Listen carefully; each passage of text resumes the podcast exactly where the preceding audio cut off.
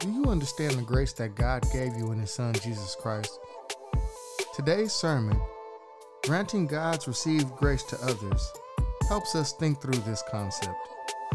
In it, we will look at Titus 3 and how Paul reminded Titus that he's to be who Christ called him to be, despite coming from a city that did not embody godliness. Many of us come from ungodly situations, but that should not influence how we interact with others. When we recognize the grace that we are afforded in Jesus Christ, it helps us to embody Christianity and also give grace to others. I'm Femi Asabin, a preacher for the Church of Christ. I hope this sermon helps you to grow into who God called you to be and not allow others to impact your Christianity. When we understand the grace that we have received through Jesus, then it should make it easier for us to grant grace to others. And if we don't recognize the grace that we have received from God through Jesus Christ, then it almost makes it impossible to live as we are called to as Christians. And Paul has sent Titus to Crete to set the church in order, to remind them of who they were called to be in Christ, so they can exemplify this Christian attitude to the Christians, the same people whom which they were called from. You see, to live as a Christian means to live counter to the world in which God called you out of, which also means that a lot of the mannerisms, the ideologies, and your ways of life have to be rejected, because it's not what God is calling us to.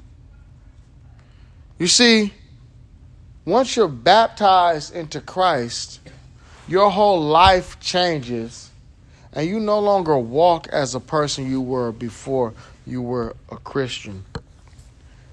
You see, our baptism is not only supposed to have a spiritual impact, but a physical impact as well. It truly transforms us, because in our baptism, we receive the Spirit of God, which leads us as God is drawing us to Him. We're changed. That's what the Spirit of God does. Transforms us. Consider Paul. Before his baptism, he killed people who had a contrary religious belief than his. After his baptism, he received the Spirit, and people who had an opposing religious belief than his, who even persecuted him, beat him, gave him a hard time because of what he believed, what did he do? He forgave them. He left them alone. He didn't fight them. He didn't strongly oppose them as he did before he became a Christian. He wiped the dust off his feet, left the city, and found others to teach. But that's not how he was before he became a Christian. And Paul's model of life, his transformation that he experienced, he expected Titus to teach this to the Cretians. Listen how he closes the letter of Titus. Remind them to be subject to rulers and authorities, to be obedient, to be ready for every good work, to speak evil of no one, to avoid quarreling, to be gentle, and to show every courtesy to everyone. For we ourselves were once foolish, disobedient, led astray, slaves to various passions and pleasures, passing our days in malice and envy, despicable, hating one another. But when the goodness and loving kindness of God our Savior appeared, He saved us, not because of any works of righteousness that we had done, but according to His mercy, through the water of rebirth and renewal by the Holy Spirit. This Spirit He poured out on us richly through Jesus Christ our Savior, so that having been justified by His grace, we might become heirs according to the hope of eternal life. This saying is true. I desire that you insist on these things, so that those who have come to believe in God may be careful to devote themselves to good works. These things are excellent and profitable to everyone. But avoid stupid controversies, genealogies, dissensions, and quarrels about the law, for they are unprofitable and worthless. At a first and second admonition, have nothing more to do with anyone who causes divisions, since you know that such a person is perverted and sinful, being self-condemned. When I send Artemis to you, or Tychicus, do your best to come to me at Nicopolis, for I have decided to spend the winter there. Make every effort to send Zenas the lawyer and Apollos on their way, and see that they lack nothing. And let people learn to devote themselves to good works in order to meet urgent needs, so that they may not be unproductive. All who are with me send greetings to you. Greet those who love us in faith. Grace be with you all. You see, Paul, he has spent some time in Crete teaching. And here's the expectation that those who have called themselves Christians understand what they were taught. And so what he's asking Titus do is not to teach something new, but to remind them of something that they already know.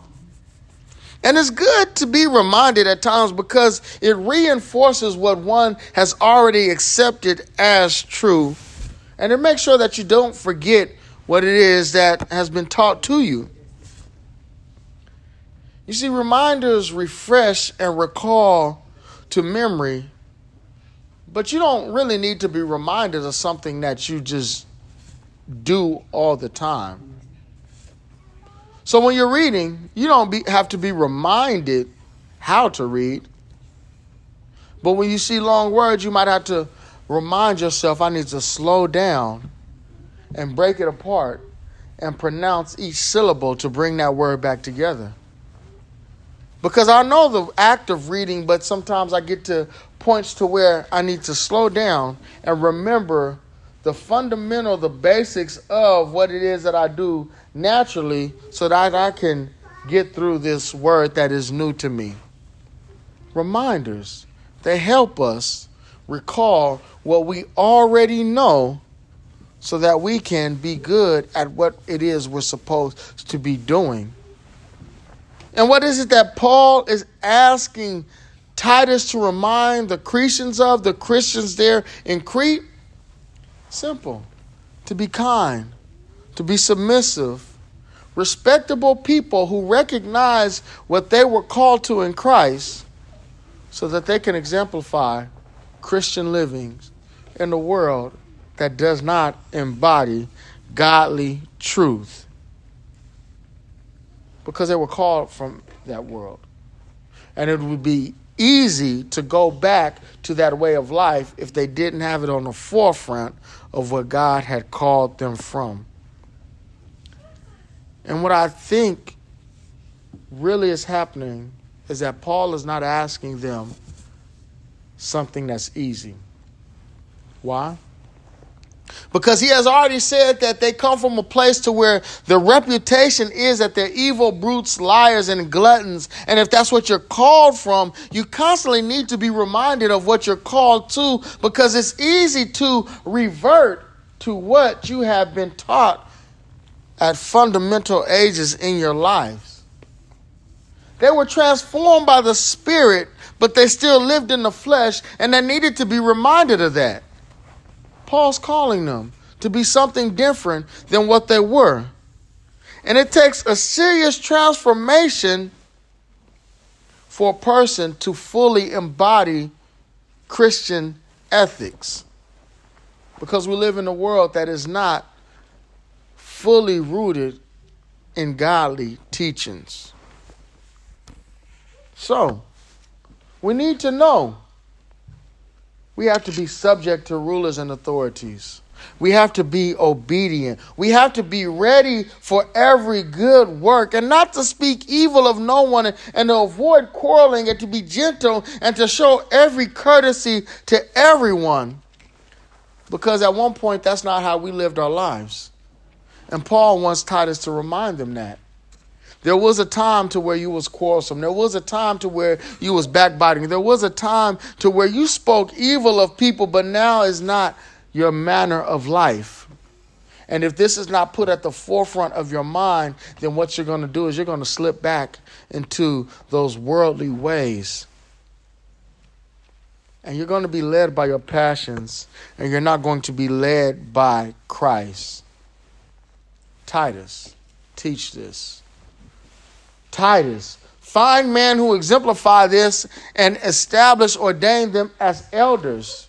Teach older women, teach younger women, teach young men, and how they are to embody Christian teachings so that they can live up to this Christian calling and remind them of this on a consistent basis, because the world teaches them other. The world teaches that we are to be slaves to our passions. The world teaches that we're to seek pleasure. The world teaches that we're to pass our days in malice and envy, hating one another. But what God calls us to is goodness. What God calls us to is loving kindness, not because of who we are, but because of whose we are. You see, the way of life that we're to model is a reflection of what God has demonstrated to us through Christ Jesus.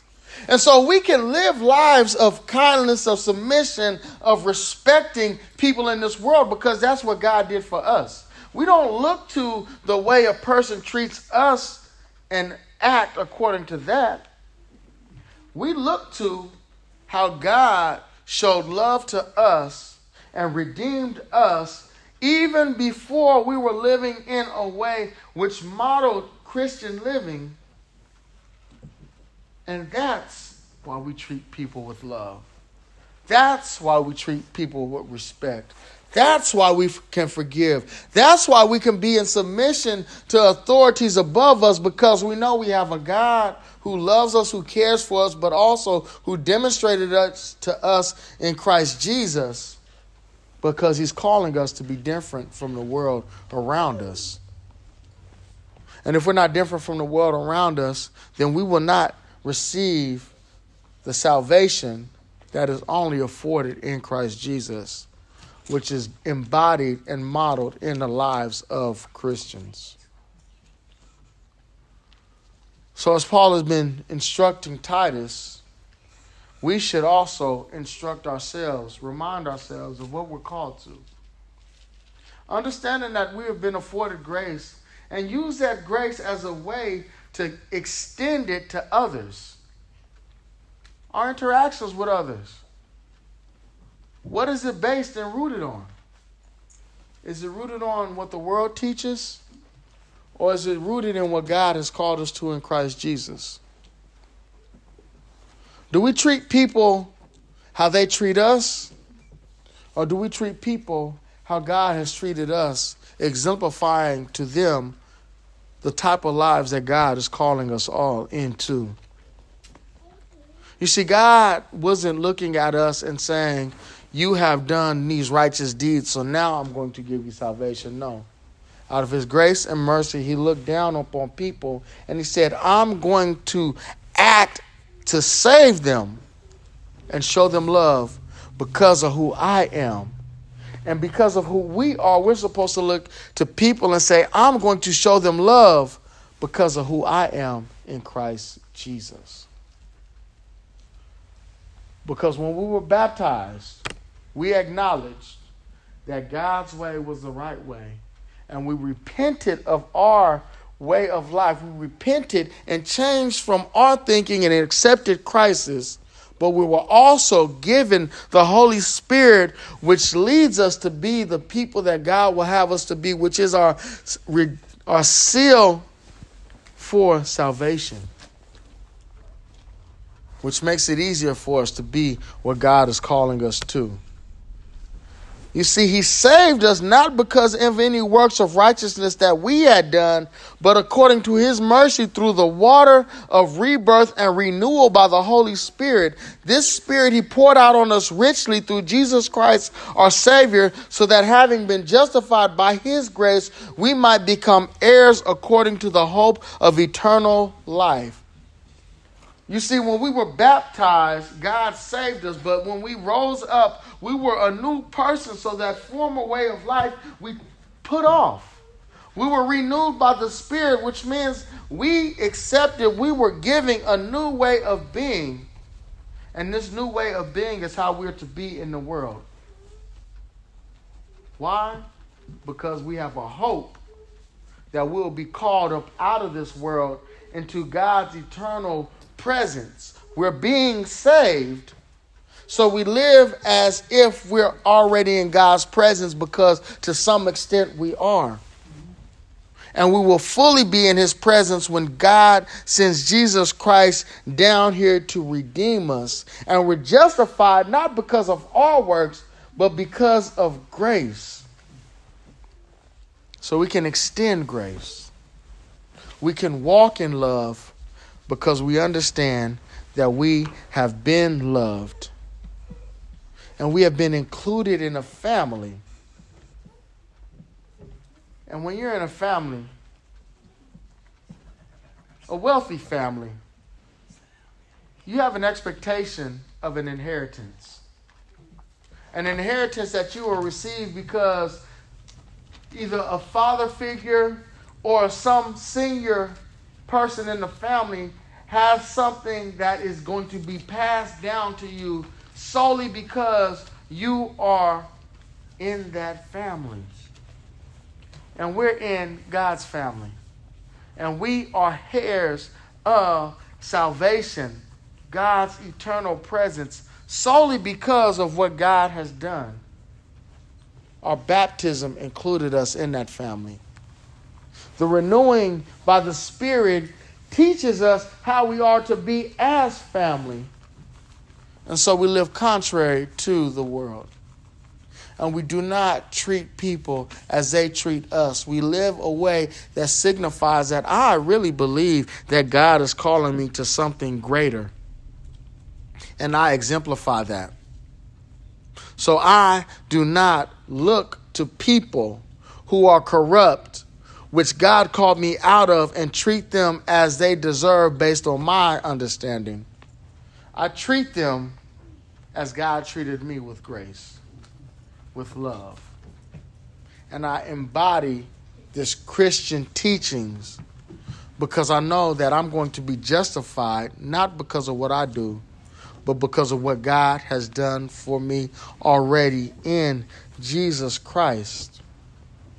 And these things are not optional. These things are not part and parcel. We cannot pick and choose which aspects of this Christian living that we want to take. We take it all. What does Paul tell Titus? I insist. I desire that you insist on these things. Insist is a strong word. Insist does not leave room for choice. Insist demands that a person does everything to the letter in which you're insisting. God insists that we're a people that submit our wills to his. We can't pick and choose which part of God's word we want to follow. We can't pick and choose how it is that we're saved. He insisted that the way to have a relationship to him was through Jesus Christ. He insisted that those in Christ embody certain characteristics. He insisted that those who have embodied those characteristics live in a way that reflect the hope that they have. That's what we're called to.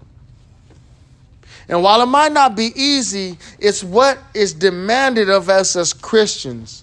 because we have changed our trajectory in life. We have changed our focus and we're headed to God, and we're getting away from this world with each and every passing day because God is guiding us, because His Spirit is renewing us, and His Word is teaching us, and His Son has redeemed us. So we have everything that we need to do what God wants us to do. We have everything provided to be the people that show this world that there is a reality in serving the true and the living God. And one of those things that Paul also insists that we do, if we have come to believe in God, is that we devote ourselves to good works. Just like insist, devote is a strong word. When something is devoted, that means that its sole purpose is to do what it is devoted to. You're devoted to your spouse, means I am committed to my spouse to a level to where nothing will come in between that. You're devoted to your work, meaning I'm devoted to doing this task, this job, to the point to where nothing's going to prohibit me from doing that. You're devoted to God means I'm not going to let the world come in between me and what God is calling me to. Why? Because I have decided to commit, to devote, to put all my efforts and energies into being what God wants me to be, because He devoted His Son to me to redeem me from this world of sin, to bring me into His eternal purpose. And the way that I show that I understand that is I reflect godliness in an ungodly world. And so while the world might give me lemons, I give it lemonade. I take what it has given me and I turn it into something good. I devote myself into doing good works. Not because the people are worthy all the time, not because they have treated me nice, but because God is worthy and God has treated me right. Because if God treated us the way that we were deserving of, we wouldn't have salvation. We wouldn't be afforded all the blessings that we're afforded. But since God devoted Himself to doing good works and has called to Him in Christ a people who are devoted to doing the same, we must. So we look to do things that are profitable. We look to do things that are excellent. And we don't worry about foolishness. One thing that Paul was telling Titus is, do not get caught up in the teachings of the Jews. Because they're caught up in genealogies. They're caught up in trying to be righteous according to the law. They're caught up in things that are not really meaningful to God, because now that Jesus Christ has came, He has given us a method in which to be saved. And this other stuff is really not important. So do good and don't get caught up in these quarrels of he say, she say, of eating food and not eating food, of being circumcised, not being circumcised, of celebrating holy days, not celebrating holy days. Devote yourself to doing good, exemplifying Christ to everybody, and let those who are not focused on God be. Warn them once, warn them twice, to knock the dust off your feet. Don't be involved with them. Paul exemplified this perfectly. When you read through his travels in Acts, you see that at one point he says to the Jews, your blood is on your own hand. I'm going to go and teach to the Gentiles. And in doing such, he doesn't necessarily just do away with the Jews, but what he does do is he focuses on presenting this word of God to people who will accept it. And when people don't accept it, I'm done. I don't have to fight you. I don't have to kill you. That was how I was in my former way of life. When a person didn't accept this teaching that I had from God, that I believed with my whole heart, I went out and made sure that they lived to that standard. But now that I have a better understanding of Christ, I know how I'm to be. I know why I'm to be as such. And if a person doesn't accept this teaching, I let them be. Because God is the one who justifies me, and it's God's wrath whom the world has to answer to for their response to his word, to what he did in Jesus Christ. So I'm going to look for people who have the same mind as me.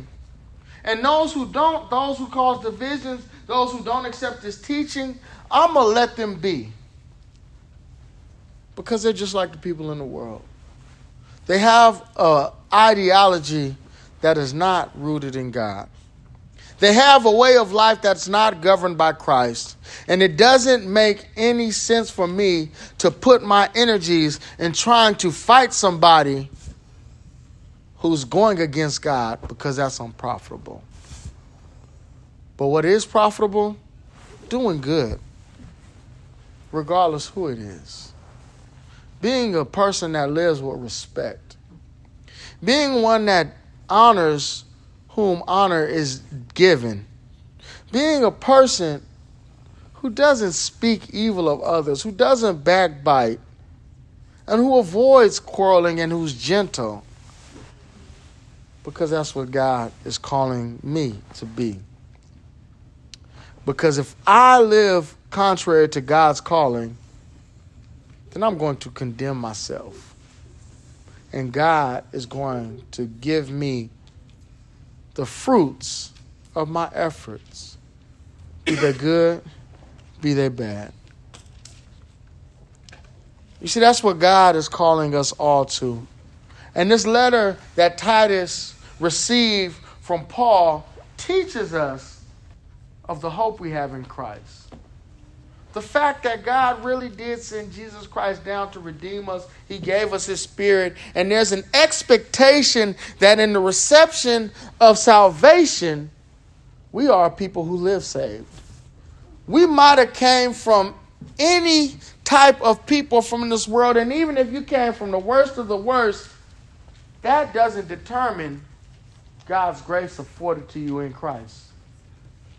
Your people can be evil. Your people could be gluttons. They could be quarrelsome. They could be liars. They could be brutes. They could be everything that is ungodly. But if you have been called to God in Jesus Christ and received the renewing of yourself through baptism and the Holy Spirit, you can be changed and transformed. And your actions will be a good indication of your acceptance of God's word. Do you live in a way that embodies Christian behavior? Do you show love? Not because a person shows love to you, but because God has so loved you in Christ, and you understand what that means, so you offer everybody grace because you received it. Or are you quarrelsome? Do you have to have the last word? And if so, are you willing to change? Do you look to unify God's body, or are you causing divisions? Our way of life is an indication not of how God views us, but how we view God. Because even when we were living contrary to God, he saw fit to send his son, Jesus. He saw fit to afford us an opportunity to salvation. And it's our response to that shows if we see fit to receive what is given to us freely. So I, like Paul, through Titus, I'm just reminding us of what we already know. We know what we're called to in Christ. We know the type of people that we're to be. But times is difficult because we also know what we were called from. We're also familiar with the world in which we're in. And we understand that most people are contrary to God. And they live lives which are self-fulfilling, self-seeking. And they are their own God's little g, because they don't respect the God who created them. But we do. So let's live in a way that reflects that in this world. And don't allow other people to determine how you treat them. Allow God's word to guide you, to instruct you, and his spirit to lead you. And exemplify Christian behaviors no matter where you go, no matter what you find, situation you find yourself in life. Because when you do that, you're not only showing that you really putting your hope in God's salvation, you're also molding yourself more and more into the image of Christ.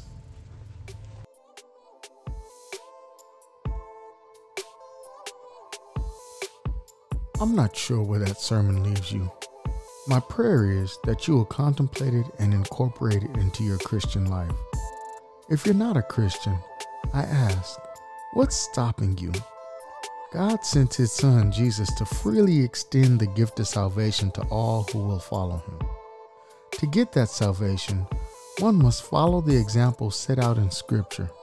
The book of Acts, which details the church's beginnings and expansion, shows us biblical examples of those who were saved. A good place to look is in Acts 2. You get Peter preaching the first gospel sermon and the response of those who heard and believed his message. They repented and were baptized, which added them to the church Christ established. The Bible only teaches of one church. If you want to be added to it, go to your local Church of Christ and tell them your desire to be washed of your sins and to live a godly life. Study your Bible, put its teachings to practice, and you will make heaven your home.